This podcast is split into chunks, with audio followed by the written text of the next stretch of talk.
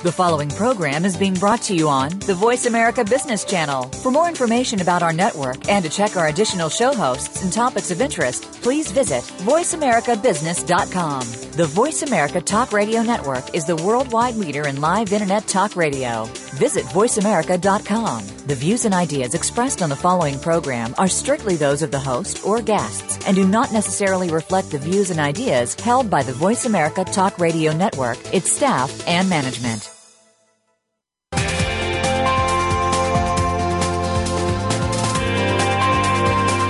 Welcome to Financial Excellence with Game Changers, presented by S A P. The best-run businesses run S A P. Host and moderator Bonnie D. Graham talks with the experts about how game-changing technologies can help you achieve financial excellence for your company. Now, here's Bonnie D. Graham. Welcome, welcome, welcome. And if you want to run with the Game Changers, you are in the right place. I know that for a fact. Today's Buzz I A for the uninitiated, that's internal audit. Let's get started. Your internal audit team in your company has an opportunity to shift from its traditional roles. You know what it does. It delivers assurance. It protects existing values. But now there's a new role on the horizon, the role of trusted advisor. And that's all thanks to technology innovations. But wait, there's more. With I A's corporate-level positioning and its cross-functional role, it may also be in the running to play what I like to call a lead role as your company's command center for risk. I see a starship somewhere out there. So what else lies ahead for internal audit? And now that the role is changing, how should you measure its value as that value is expanding? We're going to be talking today about internal audit at a turning point. Question mark, command center for risk, big question on the table. I have a panel of three experts. Let me introduce them and let's hear what they have to say. First up, I'd like to welcome Paul Sobel. He has a bunch of letters after his name, C I A and C R M A. He's a vice president and chief audit executive for Georgia Pacific L L C. Those of you not familiar, it's a privately owned forest and consumer products company based down in Atlantic, Georgia, Atlanta, Georgia. And Paul sent me the following quote from George Bernard Shaw, and I quote, "You see things and you say why, but I dream things that never were, and I say why not." Beautiful quote. Paul Sobel, welcome to Game Changers Radio. How are you today? I'm doing well, Bonnie. Thank you very much. Thanks for joining us. So talk to me, G B S on a financial excellence show. That's a little bit of a stretch for some people, perhaps. Tell me why you picked the quote and how it relates to our topic. Yeah, normally you wouldn't think us auditor types would be uh, reading Irish playwrights and Nobel laureates, and, and can't say that I have read that much. But I was really attracted to this particular quote. You know, starting off with uh, "You see things and you say why." Well, why is a very important part of what internal auditors do. We have to be inquisitive. You know, they they say keep asking why until you have your answer, until you've gotten to the root cause. Mm-hmm. But the second part of that is what really resonates to me. I dream things that never were, and I say why not. Not. To me, that's telling auditors that we have to be more creative than just inquisitive. We have to be thinking beyond just the whys, and that tends to have kind of a negative risk mitigation context, and thinking more about the opportunities to the future. That's, that's you know, much more of the why not part. I, I think we fall into traps too easily of, of just questioning and, and trying to drive to the negative without saying, yeah, perhaps there is another way to do it. Perhaps there is a more creative solution than we've considered in the past. I think if auditors do more of that in the future, we'll be much better positioned to be really seen as value-adding and, uh, and a source of value creation for the company. Thank you, Paul. I heard you use the word creative in the same sentence with auditors. Help me with that. Is that something in the D N A of longtime auditors? Is that something you see coming down the pike with the younger members entering the profession? Just give me a little more on that. Yeah, you're right. Uh, we don't hear those two in the same sentence that often. I actually think uh, I've run into a lot of very creative auditors. I think that particular gene may be a little bit more latent in, in many, but it, it still exists. And, and, you know, certainly the old paradigms of, uh, you know, kind of the green eye shade accountant, et cetera, mm-hmm. of, of, you know, being very analytical have, have been busted. And, and we cannot be successful and can't really be helping our key stakeholders if we aren't showing a little more balance in our personalities and, and truly trying to be creative. We have to be even a bit entrepreneurial at it. Another word that perhaps oh you don't see with auditor very often. Oh, my goodness. You're really, really pushing the boundaries here. Well, this is good news, and that's why we're talking talking today. Thank you, Paul. Let me introduce our second panelist. She's Carrie Oven. She's a partner and leader for the Internal Audit Transformation Market Offering in the Deloitte and Touche L L P Audit and Enterprise Risk Services Advisory Practice. And that's a mouthful and a big business card. And Carrie has sent me a quote from Teddy Roosevelt. And the quote is, "It is hard to fail, but it is worse never to have tried to succeed." Boy, that's a mantra for life. Carrie, welcome to S A P Radio. How are you? I'm great, Bonnie. Thank you for that. And Thanks I love, for joining I, us. Yeah, go ahead. I love, I love many of the speeches by Teddy Roosevelt. Actually, I, I think I found him to be very inspirational. And, and that quote is actually a, a, a shorter version of his Man in the Arena speech around achievement. And I just, I just love that. A, a lot of what he talks about here really speaks to putting yourself out there, going for it, pushing the limits, even if it's completely outside of your comfort zone. But I also think it addresses being willing to try and to fail. And, and frankly, I think we know that, you know, throughout life and anything we try to do personally or professionally, there are going to be times of failure. And, and frankly, those failures often make us stronger. And I think that experience really helps us make life and applies um, to many things that we do.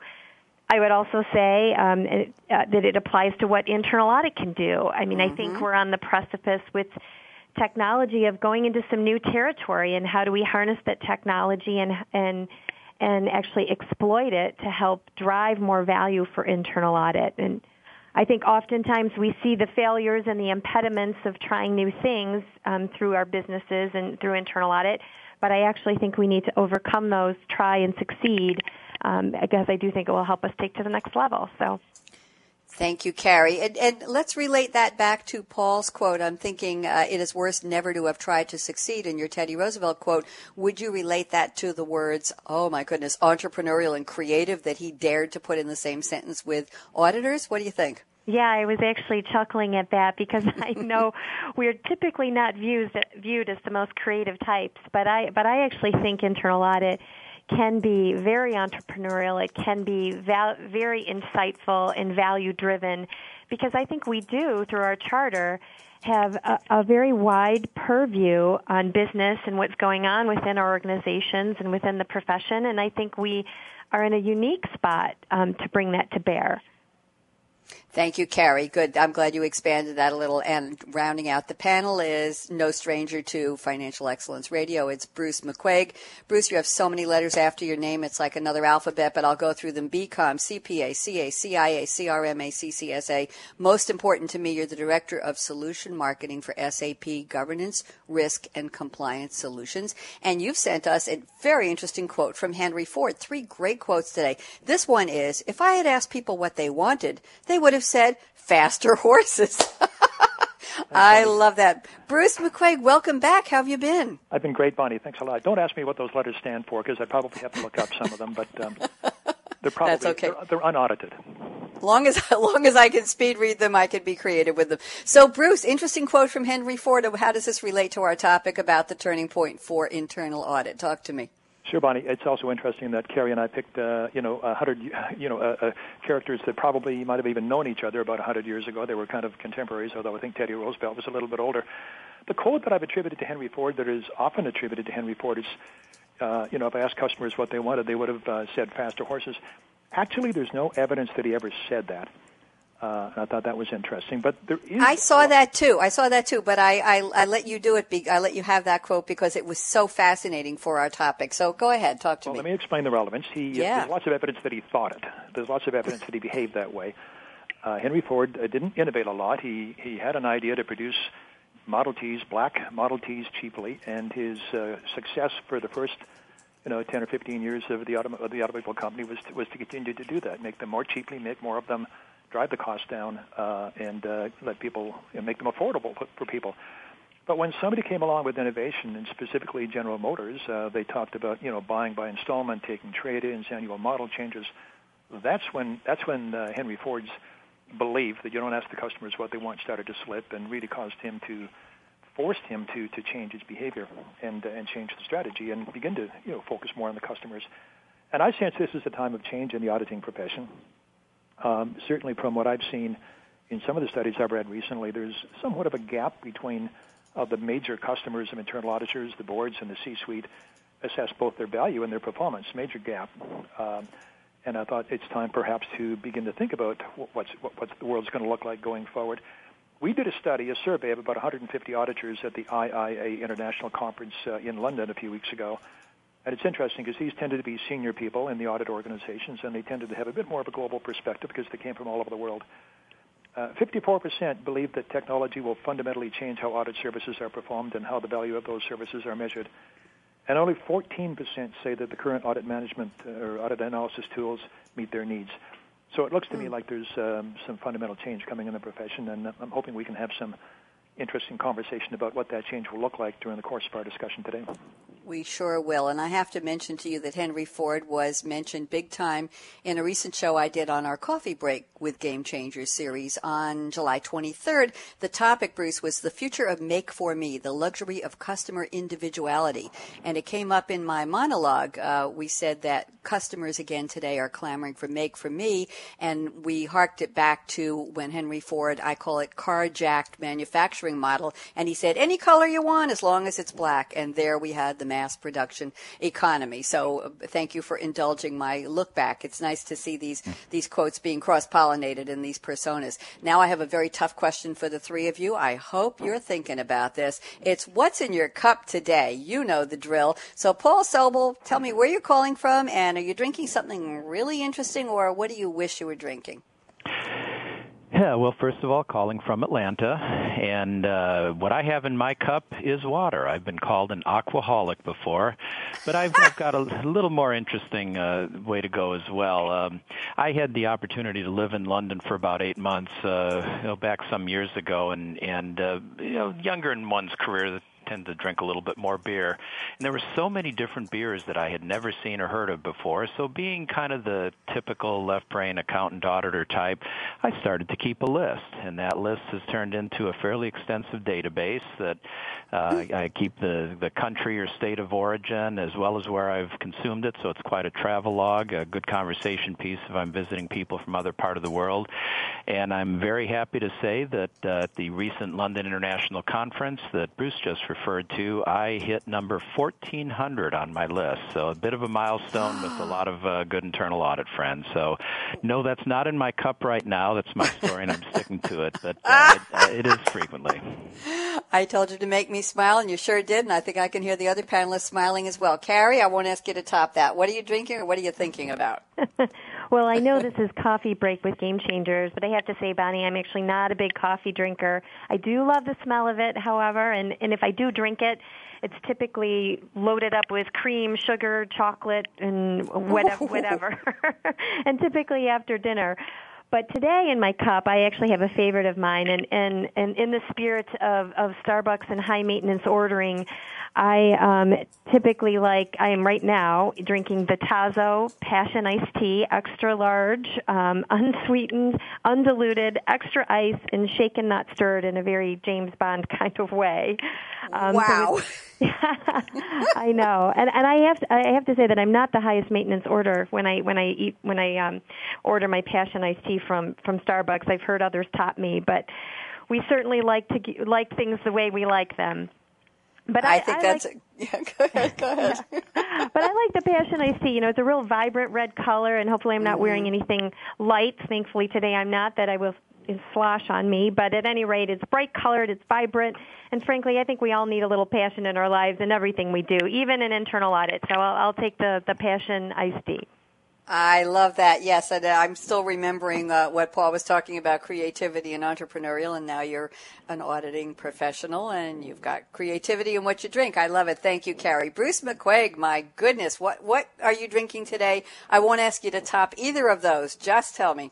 Well, I'm, I'm boring, Bonnie, and I certainly I can't even approach topping either one of those. But um, I live in a little town called Zurich, Ontario, just like the uh, Swiss city. And it's about two hours north of uh, where uh, Carrie is right now in Detroit, on the Canadian side of Lake Huron. And I'm at least forty miles, maybe more, from the nearest Starbucks and even further from anything more exotic than that, although there's plenty of Tim Hortons being in Canada nearby. So what I do is I uh, I bought myself a really nice uh, coffee machine, uh, grinds the beans and lets you express, mm. what you, lets you pick, you know, what you want to have. And I, mm-hmm. I drink espresso, And uh, I'm able to get my hands on some nice Italian Lavazza beans, and um, that's what I brewed this morning. That's what's in my cup right now. It's actually quite good. Um, the thing that is not so good is that I made this cup of coffee at about nine o'clock this morning, and I'm still sipping on it, and it's a little cold right now, but it still tastes good. So um, boring, cold, but that's uh, that's what I've got. It doesn't sound boring to me at all. My question is, do you doctor it up, or is it high test, straight out of the out of the coffee brewer? No, I put a I put I froth a little bit of uh, one percent or two percent milk and dump it on top. So it's uh, that's as exotic as I get. Okay, Bruce, we like you just the way you are.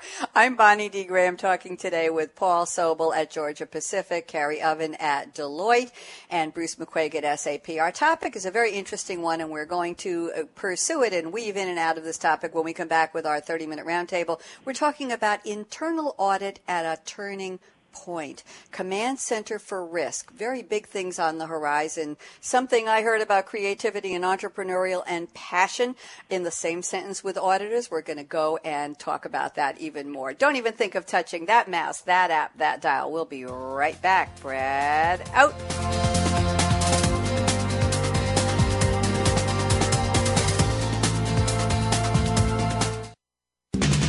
We're always talking business. Talk to an expert. Call now toll free eight six six, four seven two, five seven nine zero. That's eight six six, four seven two, five seven nine zero. Voice America Business Network. The time for enterprise mobility is now. According to I D C, by twenty thirteen, over one point one nine billion workers worldwide will be using mobile technology, comprising thirty-four point nine percent of the workforce. The impact of mobility on business is clear. Increasing numbers of business users are expected to handle critical tasks and decision-making in real time, no matter where they are. S A P and Sybase, an S A P company, offer mobile applications and underlying infrastructure with integration to S A P systems for secure access to business processes anytime, anywhere, and on any device. w w w dot s a p dot com.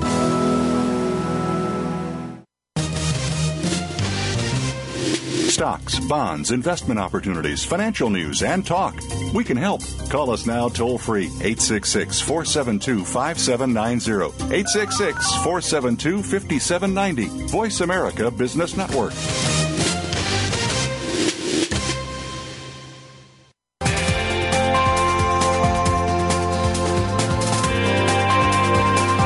Welcome back to Financial Excellence with Game Changers, presented by S A P. Comments? Questions? Send an email to bonnie dot d dot graham at sap dot com. And you're invited to tweet during and after the show at hashtag S A P R A D I O. Now, let's get back to Financial Excellence with Game Changers. We're back with our roundtable, thirty minutes nonstop. I'm speaking today with Paul Sobel at Georgia Pacific, Carrie Oven at Deloitte, Bruce McQuaig at S A P, and our topic is very important for every organization, internal audit at a turning point, command center for risk, and what else is on the table, what else lies ahead, and the role technology plays. So, Paul Sobel, let's kick off our roundtable, and you sent me in your notes before the show, very interesting statement. I think this is a good jumping in point. You say technology can and should change the way auditors do everything. I like the word should, and I like the way the word everything. So please get us started, Paul Sobel. Okay, well, I'll, perhaps I'll start uh, by hearkening back to Bruce's quote and, and say that uh, that also, I think, applied very much to Steve Jobs, that uh, he, he wasn't one who just said, what do you want? He said, this is what I think you want, what I think you need, and, and that's the direction that Apple went. And I think that's uh, that's the way that we have to be as auditors as well. So when you think about the, just in the last few years how much uh, the technology landscape has changed, uh, you know, data analytics and big data, it's an area that uh, is causing us to rethink the way that we do audits. How do we mine uh, the tremendous amounts of data that are there? How do we analyze that data in ways that will actually be helpful to the business, uh, helpful to you know, value creation, give management more confidence in the decisions that we make? And then I think one of the keys that we're really seeing emerging now is uh, what I'll call visual analytics. You know, how, uh, how can we take that analysis and put it in a dashboard type type formats that uh, it really talks to anybody. It's not, you don't have to be a high tech or high powered analyst to understand it, that the dashboards will jump right out at you and, and you know, really give you the sort of information that you need. So I think auditors need to really play a, a leading role in that. I, I think a lot of the, the I T folks uh, are, are so busy behind the scenes making sure that the uh, systems are processing what they're supposed to in a secured manner that they're not spending enough time trying to think about how can we unleash this data and really turn it into a powerful tool for management. Auditors can and should do that. Now, similarly, I think, uh, you know, technology is changing the way that we'll do our jobs themselves. Uh, yeah, I've got a laptop on my desk right now, but I think a few years from now that laptop uh, may be a, a tablet or could even just be a mm-hmm. smartphone. You know, we'll access Uh, printers and, and monitors and, and you know, data, et cetera, all through Bluetooth and, and Wi-Fi, and we won't be thinking about carrying around the same sort of hardware that we did today. I think that's going to make us uh, much more nimble and agile as auditors as well, that uh, we'll be able to you know, take pictures if we see something, say, on a, a manufacturing floor that we don't think is quite safe, uh, take mm-hmm. a picture and immediately get it to, say, somebody in the, the safety area so that we can get that corrected immediately. Uh, you know, you think about Google Glass and how that might be able to be used. You know, we might be able to record all the conversations we have. Granted, you want to let people know ahead of time you're doing that. But mm-hmm. the point is, is technology is changing so rapidly that I think it will make us uh, much more nimble and, and much more a part of the organization so that we will be doing things in very, very different ways than we've done them before. And I guess the final thing is that as our organizations embrace technology and used new in different ways. It's no longer just the Internet of Data. It's it's becoming the Internet of Things and eventually the Internet of Everything. We're going to have to make sure we understand what the risks are associated with that uh, explosion in technology to make sure that we can help provide the assurance and, to use a term that you did, protect the existing mm-hmm. value that new technologies could destroy if not used properly. Thank you, Paul. Carrie Oven, thoughts? I know you have some interesting comments as well about the evolution of internal audit. Why don't you piggyback that onto what Paul started? Yeah, I would I would also say that I think we are certainly at a certain point from technology. We've seen the emergence of tremendous technology over the course of the last, you know, couple decades. It's funny, when I actually started with Deloitte, I was not issued a computer. I was given a seven-column ledger paper, and that's frankly how we audited back in, back even just twenty years ago. And mm-hmm. now we can't live without our, our P Cs, our tablets, our smartphones, which all of which I seem to be carrying in my briefcase. Um, but I do I do think that technology has only begun um, a rapid emergence, and I think from an audit perspective, we are certainly seeing technologies like um, predictive analytics and data mining and um, visualization, all the things that Paul talked about, you know, be, be be a part of how we're doing internal audit. I would say in many ways it's at the nascent stages. We're still figuring out all the different technologies that are out there. But I absolutely agree that we have an opportunity to really tech-enable internal audit end-to-end. Um, and I think that speed of uh, and pace of change is only going to accelerate as new technologies come onto the market.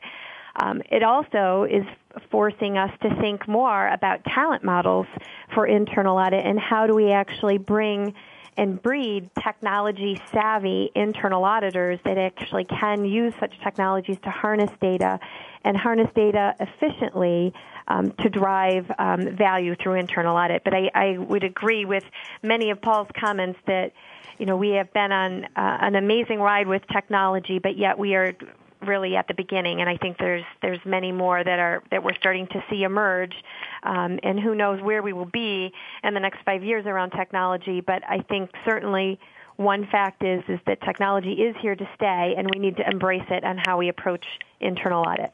Say, Carrie, this is Paul. I want to really reinforce that point you made about the talent model. Um, you know, I, I, I like to think that I can be fairly creative and ask some of those why not questions, but I find a lot of the, the younger folks coming out of universities these days are really good about that, uh, whether it's because they grew up in social media or what, I don't know, but they are, are helping us push the envelope by asking more of those why not questions. Great point, Paul. Terrific. Bruce McQuaig, I want to get you in on this conversation. Thoughts on evolution and, and the role of technology, the burgeoning role of technology in the I A role today? Yeah, thanks, Bonnie. Um, wonderful conversation with uh, with Paul and Carrie. Let me add to that yeah. a little bit and maybe push the boundaries a little bit. Um, I've often wondered um, if we were to dream up the concept of internal audit departments today with the with the uh, technology we have today, if we do these things we call audits. And, and I wonder sometimes if we really can't measure the impact of technology on the profession by the reduction in, in reliance on traditional kinds of audits. And by that I mean kind of, you know, prepackaged reports on control assessments or perhaps even risk assessments at, you know, sub-levels of the organization. Uh, it seems to me, and I, I go back to what Paul said about dashboards and those sorts of things, what what auditors really do is create information, perhaps create knowledge. I wouldn't say it's assurance per se, Uh, but create knowledge. And I'm wondering if there isn't a better way to create knowledge and a better way to package it and a better way to present it than traditional audit reports that we've that we've used in the past. I mean, using technology, and I've seen this to a great extent, and I know customers want it right now, using technology to do quicker audits uh, or to do them more efficiently is uh, a little bit like Henry Ford, uh, using, you know, making the assembly line go faster and driving productivity. Mm-hmm. But I think there's more to it than that. Uh, if the job of auditors is to create knowledge about how risks and controls are functioning in the organization and impacting performance, then I think we can package that information a little bit differently. And I think we can measure the results of audits a little bit differently than that we do right now. So I'm looking forward to the day when we kind of redefine uh, the role of auditor from one of From, from the activity they produce and stop measuring the number of audits they perform to measuring the uh, amount of knowledge they create and the value of that knowledge to the organization and uh, build some resilience into the organization with that knowledge. So um, I think we can push further on the application of technology than we've really imagined so far, and I'm looking forward to seeing that happen. Thank you, Bruce. It sounds like you're talking, uh, Carrie, just one second. It sounds like, Bruce, you're talking about not just activity, but the results and the benefit of that activity. Am I right? Correct. Yes. Okay. Carrie, please join us. Yeah, Go ahead. I was, I was just actually going to comment on that, Bruce. And I, I am working with so many organizations right now that are trying to do just what you're talking about, which is move the needle on the value and insight that they're providing to their stakeholders versus churning out internal audit reports. Um, I would, though, just state that I do believe that internal audit does have an important governance responsibility around assurance. And frankly, there's a fair amount of what internal audit will do that will have to kind of be basic blocking and tackling, so to speak. However, I do think that technology can help us do that piece of our charter if more efficiently and, frankly, more effectively, and certainly report it out in a more insightful way. Um, but I, I do want to make sure that, you know, we we don't lose the fact that internal audit does have an important responsibility around assurance, but then certainly also has a, a significant oppor- opportunity around advisory um, services to its stakeholders and, and insight and value around business. Um, so I do think that I have many organizations that are trying to move the needle there, and I do think technology provides an opportunity for us there. I, I accept that, Carrie. Let me just make an analogy in a, in a non-audit environment. Um, mm-hmm. I go to my doctor and say I want to do my annual physical, and the doctor can come back to me and say, Bruce, you're healthy. See you next year. Um, that in its simplest form is assurance, but it's not very useful to me. I want the doctor to tell me my blood chemistry from the blood work they've done. I want the doctor to tell me my cardiovascular uh, capacity and the health of my cardiovascular system, my liver function, kidney function, all those sorts of things. So it's not just enough to say, Bruce, you're healthy. It's enough to say, Bruce, you're healthy, healthy, and here's how things are working, and here's what you might do to make them work a little bit better, diet, exercise, those sorts of things. So it's beyond what we think of as just the traditional opinion, internal controls are effective. It's here's how they're working, here's where they're not working, here's what you need to do to improve them. That's real information and that's real knowledge. So, absolutely agree. Moving that needle past pure assurance into into some knowledge that supports it. If I can use kind of a crude analogy. Absolutely agree. Yeah, Paul? we we actually Paul? have uh, yeah. in, included in our uh, latest vision uh, of the a phrase around you know, the value we create is, is not so much the assurance we provide, and that is very important. I agree with you, Carrie. We always need to have a certain assurance or protection element to it. But we talk about value in terms of the knowledge we share and the actionable insights that we provide. So I, I, I think that gets to what you're, you're referring to, Bruce, that there's a means to the end, and management and stakeholders are very interested in that means, not just the end. They just don't want you to tell them, yeah, everything's okay, don't worry about it, or here are your problems, go fix them. They want to understand, you know, how we came to those conclusions, what sort of good practices we can share that maybe uh, that can be used elsewhere in the organization. Uh, and, and even if things are working well, we may still have ideas about how they'll even work better in the future. So that uh, that, that whole concept about knowledge, I think, is very important. So it's facts supporting the opinion and insight driven from the facts. I think th- those yes. two things together are what assurance will mean, uh, you know, two years from now, five years from now.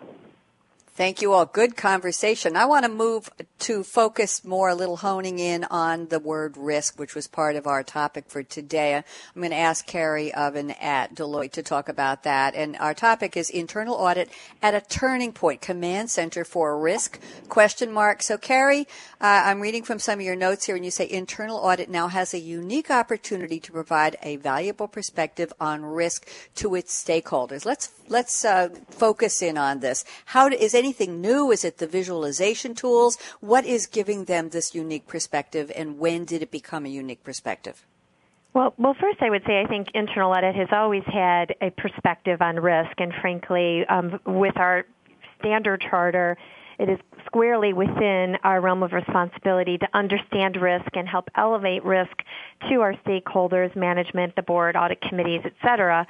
Um, And the concept of the Command Center for Risk, I think, is, is intriguing in the fact that internal audit, unlike um, maybe a, um, an isolated line manager, internal audit typically can have a very enterprise view of risk, um, given the fact that we are, under our charter, looking at risk broadly within the organization and, and doing audits across an organization, that I do think we have a unique view to kind of alert management, the audit committee, our stakeholders broadly around when we see risks that are interconnected within an organization, um, that thematically can actually mean something in a bigger way outside of just an individual business unit or within an individual process or an individual control.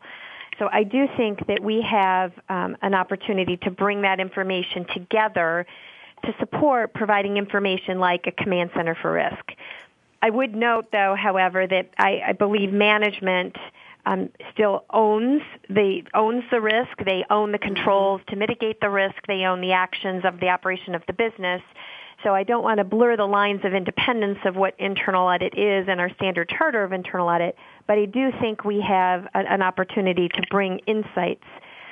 To your point on, on visualization techniques, I absolutely mm-hmm. agree that there is opportunities to provide more insight and more uh, in in more tech-savvy ways to our stakeholders. So not only writing an audit issue and reporting it um, in a report, but having that be um, enabled by data that we would either mine through data analysis, um, that we would actually use some visualization techniques in the forms of of um, interconnected um, data points that we would provide in a more dynamic internal audit report. In fact, I have some organizations that I'm working with right now that are only using iPads for reporting of audit rep- audit reports and audit results to their audit committees.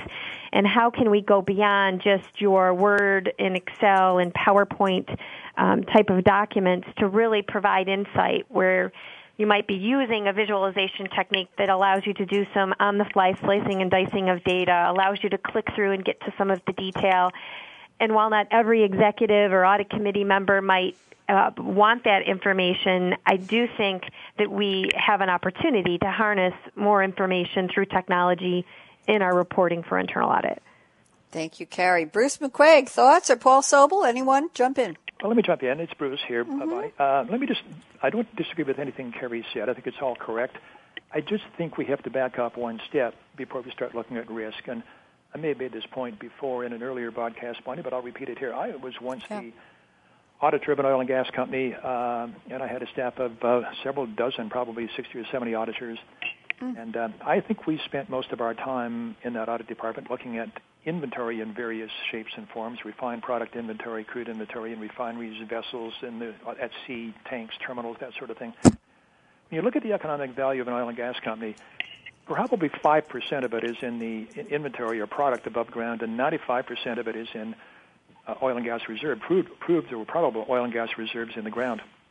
And I didn't spend any time looking at that. Uh, it's a very complex calculation, engineering calculation, geological implications, economic implications, but it's a real number. And uh, there's all kinds of risks that occur in that area in, in the sense that you can develop and find some wonderful resources, but have to write them off because you can't get them to market or because the price changes on you. Um, my view is that you have to start with value before you can anticipate that audit would add value by looking at risk. And so I think we need to think clearly about where the value of our business is and then look at the risks to that value. And auditors, I think partly because of Sarbanes-Oxley, and I can't really blame it on Sarbanes-Oxley because my stint in auditing was long before Sarbanes-Oxley, we tend to look at mm-hmm. tangible things, physical things, account balances, those sorts of things. And often the real value of the business is not represented in the financial statements. It's a concept. It's a it's a it's a construction of, of some other sort. And so I think it's worthwhile saying before we apply all our great thinking about risk and our visualization visualization about risk and our technology, let's focus it on where the value is and how that real value is created or destroyed. And if we do that, then I think we'll um, we'll be a real command center for risk and drive value from it. Does that make sense? Thank you, Bruce. Yeah, Bruce, Paul Sobel, I want to hear from you.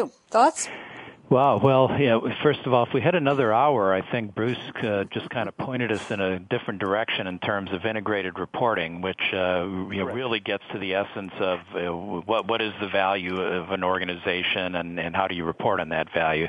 But recognizing we don't have that much time, I'll, I'll kind of you know, curl back to the risk question. And and you know, Bruce, I, I think you're you're absolutely right. Uh, you know, risk by definition is uh, uncertainty. In fact, I like uh, I S O thirty-one thousand's definition. Definition, which very simply says that risk is the effect of uncertainty on objectives.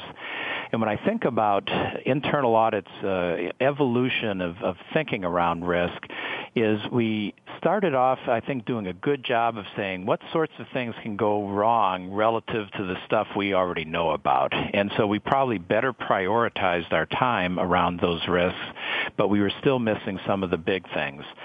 More recently, I think there's been more focus on objectives and strategy and vision for an organization because that's really what makes risk matter. And I think auditors are doing a much better job of that now.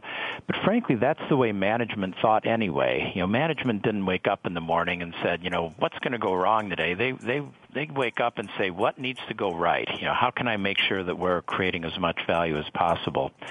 So I, I think that really what internal audit is doing now is we're evolving the way that we think about risk as well, and in doing so in some pretty valuable ways. I find that in my organization, as well as just talking to peers around the world, one of the key things that, that you know, I, I can talk about and, and help educate people on and help them think about is, is risk tolerance.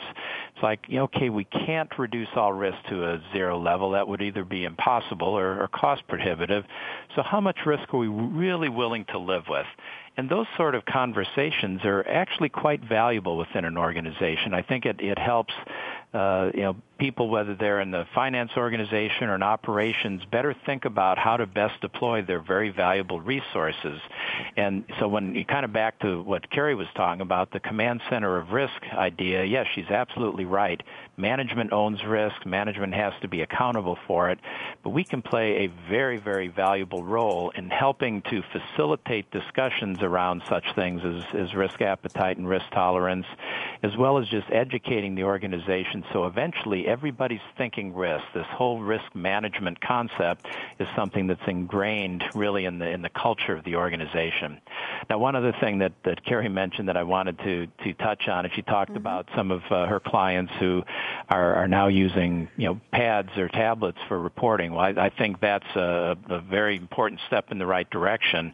I've actually asked people around the world over the last years I've done travels, you know, how many of you are starting to tweet your audit results? Well, I don't think Ooh. I got any hands, and and there's probably some good reasons for that. We do need to yeah. make sure that, you know, we've done our due diligence, we've got our facts straight, uh, vetted it appropriately. But I think there's some wisdom in what's going on with social media, that we need to find ways to more quickly get those messages out there. If it's a positive message, then it can be leveraged elsewhere in the organization. If it's a negative message, then it can be fixed more quickly. And as as we start to pull away from, you know, the, the lengthy and laborious to read uh, text-based audit reports and start to get into those quicker messages, whether it's literally Twitter or something else, I, I think our value will come to fruition more quickly than perhaps it does even today. Thank you very much. Carrie, I bet you have something to say back to Paul or Bruce.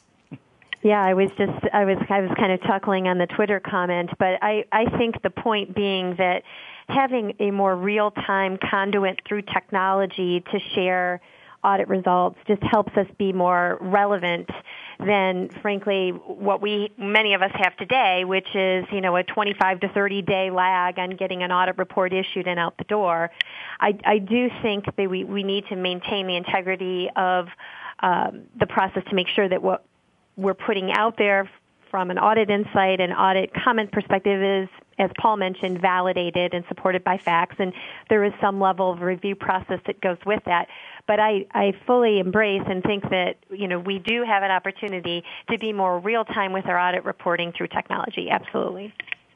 Thank you very much. I guess what? I'm going to go into a slightly different tack. I want to look at some of the notes that uh, Bruce McQuaig sent me before the show, and we're talking, I want to talk about technology. Bruce, you sent me a list of the required technology for this change, this evolution or, or metamorphosis of the internal audit function. You say the technology required includes collaborative tools, self-assessment, surveys, dashboards, analytics. Why don't you give us your overview, and we have time for both Carrie and Paul to chime in before we go to break. Go ahead, Paul. Uh, go ahead, uh, Bruce, rather. Yeah, thanks, Bonnie. Uh, well, certainly, let's start with collaborative tools. Uh, I hadn't mm-hmm. gotten uh, my thinking as uh, as far as Paul has with respect to tweeting audit reports, but I do find that uh, intriguing, and I wouldn't dismiss it. Uh, it. It's pushing the boundary a little bit, but it's very, very interesting to me. Certainly, we need collaborative tools to continuously engage with, with the business, uh, understand their performance issues, their business issues on a, on a day-to-day, week-to-week basis so that we can plan better. Uh, I, I thought of, you know, the audit approach I followed as kind of a hit-and-run audit approach. Every every three years or so, you'd land in a refinery, audit the heck out of it, you know, issue a report a couple of months later, then go back in three years, and that doesn't really work. I think collaborative tools to continuously engage, understand the risks in business are, are something that are very important, and that will lead to more continuous planning than these, you know, uh, annual audit plans, uh, more more more planning and better deployment of resources. I do think that it's important to have self-assessment and survey tools, and my background uh, from the audit department I was involved in many years ago was innovative in the area of self-assessments, and surveys began, in some respects, the, the self-assessment movement quite some time ago, time ago. And really what we were trying to do was to tap into the minds of the business in terms of uh, how controls worked, how their business worked, uh, what their objectives were and how they were meeting those objectives. And we found that it was possible to get some pretty rich and detailed information about the business and about control effectiveness and about risk by asking for uh, self-assessments and providing some training, some tools to help them do that. Um, it's, it's I think, still vastly underutilized. You can dramatically increase the coverage uh, and the amount of knowledge you create by, by performing self-assessments or encouraging self-assessments and promoting them, and it takes some skill and some technology to do that. We talked about dashboards, and uh, that's come up mm-hmm. in both what Paul has said and what Carrie has said, and I think that's fantastic. Uh, you, you really, when you're putting together a dashboard, you really have to focus in on what's important. I've seen all kinds of, you know, images and advertisements of, uh, you know, corporate executives getting on, getting on company jets uh, with their iPads in front of them, looking at dashboards. Uh, I haven't seen any getting on a corporate jet reading a thirty-page audit report. It's important to distill down the information, the insights uh, that people need to know into a dashboard-level type of report, and to help them draw insights from that. But simplicity takes a huge amount of work, and the uh, the uh, you know the dashboard itself is, is not something that's going to be simple to create. So I think what auditors need to do is to use technology that will drive the continuous creation of information, uh, push the accountability for that creation of information into the business hands, through into business through self-assessments and surveys, and uh, continually update that and continually report it through, through dashboards with analytics uh, to provide insights. So I'm looking for things that are a little bit outside of what we think of as traditional audit reports, uh, where auditors go and do the inspection and test the controls. I'm looking to engage management as much as possible and drive that information from management and perhaps do quality assurance on that information from management uh, rather than the traditional audit that goes in and does their report and comes back every three years with uh, some conclusions. Thank you, Bruce. Paul, thoughts? Yeah, you know, as I listened to Bruce, uh, one one word came to mind, which I'm not sure we've actually mentioned today, and that is uh, facilitator. I, mm. I think auditors underestimate the power they have in an organization as a facilitator, whether it's facilitating uh, solutions or uh, what Bruce was talking about, even facilitating a control self-assessment, with which, of course, his old organization was really one of the pioneers in many years ago.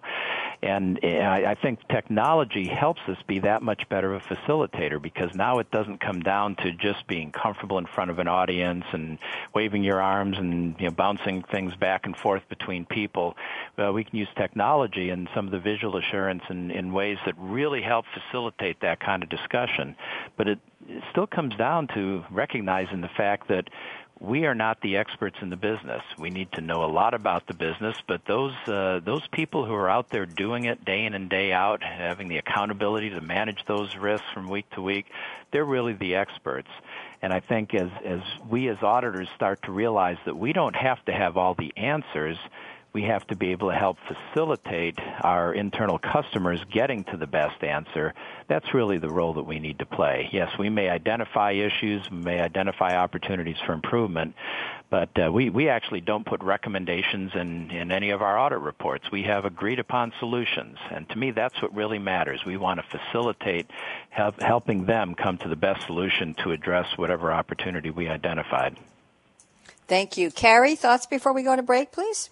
Um, yeah, I was just um, thinking about the comments, Bruce, that you made around sim- simplicity takes a tremendous amount of work. I loved that. I'm going to borrow that one from you because I do think it's very relevant to what we try to do in, in internal audit from a reporting perspective is how do we really take all the myriad of detail that we have in testing, you know, hundreds of controls and processes and looking at risk and, and all of the detail, and how do we really, truly get to a valuable dashboarding-type concept or a valuable, um, simple view that can resonate with executives. And I think that, you know, audit report writing currently right now is a bit of an art form, and I think that there's just, again, more opportunity for us to harness technology to do that in more innovative ways. So, um, again, simple sometimes does take a lot of work. Good points all. Thank you very much. Guess what? I'm going to give you all about ninety-second break to take a sip of something good before we come back with our Crystal Ball Predictions Round.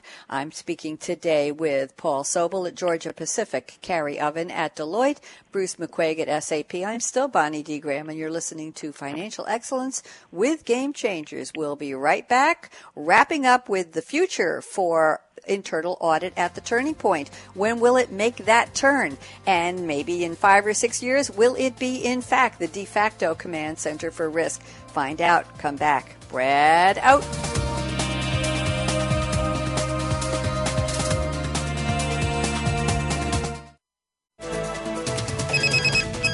Up-to-date business and financial news. Call now and get the financial information you need. eight six six, four seven two, five seven nine zero. eight six six, four seven two, five seven nine zero. The experts are here. Voice America Business Network.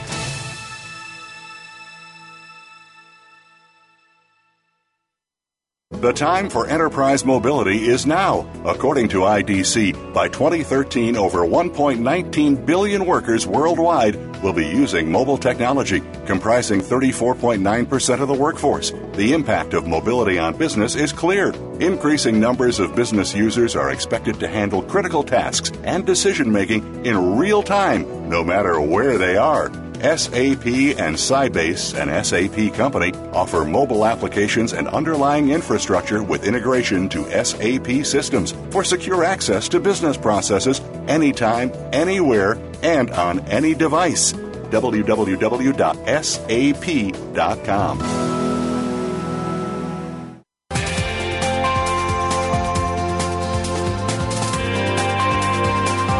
Welcome back to Financial Excellence with Game Changers, presented by S A P. Comments? Questions? Send an email to bonnie dot d dot graham at sap dot com. And you're invited to tweet during and after the show at hashtag S A P R A D I O. Now, let's get back to Financial Excellence with Game Changers. Welcome back, and we're now at the predictions round at the closing of our show. We've been bandying around a lot of words, talking about internal audit. How is it changing, morphing, evolving? We use the word creativity. We use the word entrepreneur. We use the word facilitator. We've talked about tools and collaboration and visualization, all good stuff. Well, now I'm going to ask my panel of Paul Sobel, Carrie Oven, and Bruce McQuaig to look into the crystal ball. I know you each have one. Somewhere you got it during the break, I'm confident, and I I want you to predict if you can go out to the year twenty twenty, because even auditors, I think, will agree that's the year of hindsight. But if not, tell me what year you're looking at. What will be different about internal audit? Will it have turned that corner and become the de facto command center for risk? Who will be in internal audit? Will we see an influx of millennials getting cutting their teeth now and becoming solid members of the I A team in the next six to ten years? Paul Sobel, you're up first. Go ahead. Well, thanks, Bonnie. And first, I have to say it, it is kind of ironic that as we talk about uh, evolving technology, you ask us to look into a crystal ball, which is probably about as old tech as one can get. Um, having, having said that, um, in, in this time of rapid change, I have to admit that my proverbial crystal ball seems to look a little different every time I'm looking into it. But if, if I uh, think about, uh, say, the, the turn of the next decade, Um, I, I think internal audit's going to look very different. Um, I, I believe that, first of all, we will probably have a, a wide difference in, in skill sets and talents, and, and those, you know, could be coming from younger people. It could just be some of us old-timers learning some new tricks. But uh, the, the traditional skills, uh, you know, understanding accounting, understanding fundamental audit skills, well, that, that'll still be important. That's, that's going to be kind of the, the, the ticket of entry, so to speak. That uh, we're, everybody's going to have to be so much adept in both understanding and using technology, and understanding how to uh, really scan the market in terms of what kind of risks uh, are emerging and changing. You know, right now we think risks emerge so frequently that you can't rely on an annual audit plan, but by twenty twenty, it's possible that uh, we, we may find audit plans changing from week to week, where we start to look at something and we say, you know, I no longer see a lot of value creation or value protection opportunities here, so I'm going to look in a little different direction. So that's, that's kind of where I see things going. Now, I also believe that internal audit will be much more embedded in the organization. I'm not sure what a, you know, virtual organization will look like then, but I, I really believe that we won't have uh, you know, four walls and a department that you call internal audit. There may be matrix reporting lines, et cetera, but we are going to need to have people embedded in the business that can be listening to and understanding those changes on the, you know, the, the manufacturing floor or in the boardroom as and when they occur. We can't wait for information to trickle down. And once again, I think there will be a, technology will be a tremendous enabler for that as well. And then finally, I would say that uh, there's there's a concept out there called combined assurance, and, and I know Bruce didn't really like the term assurance, although I think he certainly ag- agrees that from a conceptual standpoint, assurance is important. But I think what we'll find is that uh, internal auditors will be leveraging the work of many others within and even outside the organization to make sure that Uh, stakeholders get the right level of assurance, not uh, necessarily more or less, but the right level. And that's going to require us to work with other internal assurance providers, other internal experts, and really using that uh, word I used before, our facilitation skills, mm-hmm. to make sure that we're getting that all bubbled up to those who really need it within an organization. Thank you very much. I appreciate that comment about the oldest. Yes, the crystal ball. It is old. It, it, I guess it was technology at some point when it was something that was new and interesting. Carrie Oven, you've looked into your crystal ball, whether it's high tech or not. What do you see? Give me, uh, give me two minutes. Yeah, well, I, I, I hope that I at some point can actually get my hands on that crystal ball, tech enabled or not, but looking forward for internal audit, I, I actually see, and I actually would would suggest that internal audit will have a, a more balanced cha- charter with both assurance and advisory, but both of those elements really focused on value for um, internal audit stakeholders.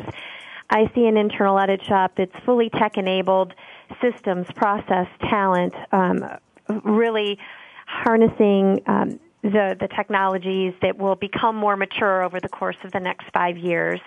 I see um, data and analytics and visualization and predictive modeling and regression analysis and continuous monitoring really actually taking root as our technologies get more mature from a holistic end-to-end perspective. I see our internal audit being uh, internal audit reporting being highly visual, highly insightful at all levels. I see our risk assessment, similar to Paul, being very dynamic, almost, again, day-to-day, week-to-week versus an annual view. And I overall see internal audit just providing greater value to the enterprise um, and its stakeholders, and, and, and a very important point of that, being recognized for it.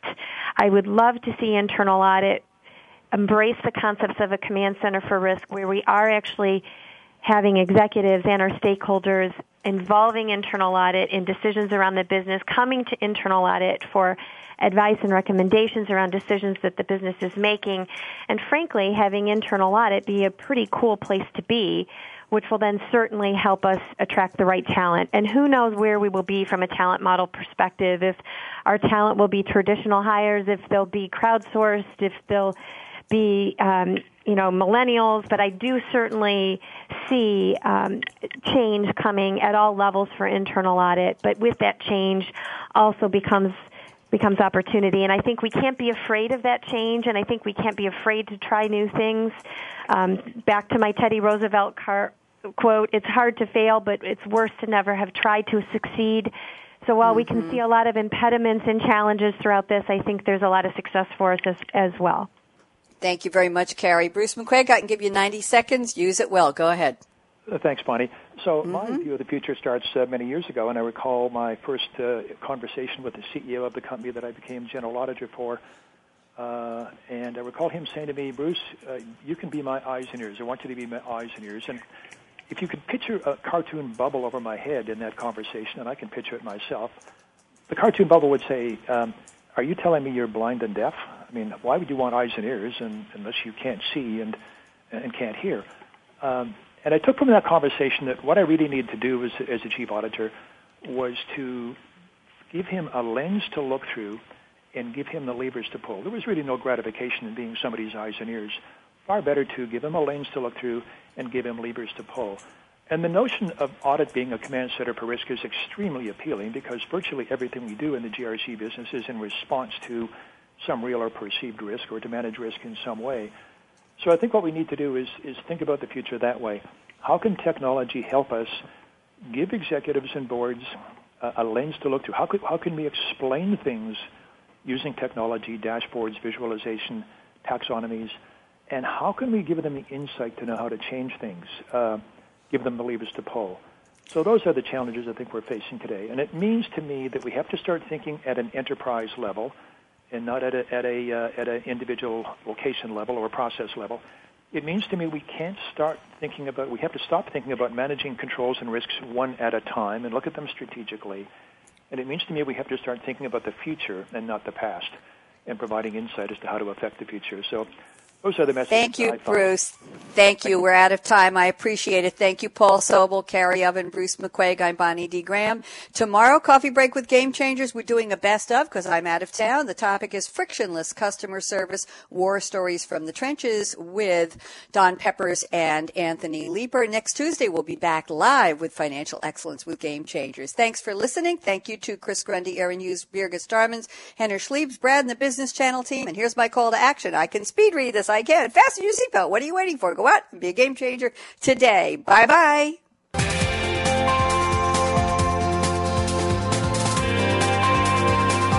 Thanks again for tuning in to Financial Excellence with Game Changers, presented by S A P. The best-run businesses run S A P. To keep the conversation going, tweet your questions and comments to hashtag S A P R A D I O and join host Bonnie D. Graham again next Tuesday morning at nine a.m. Pacific Time, twelve noon Eastern Time, here on the Business Channel. Wishing you a game-changing week.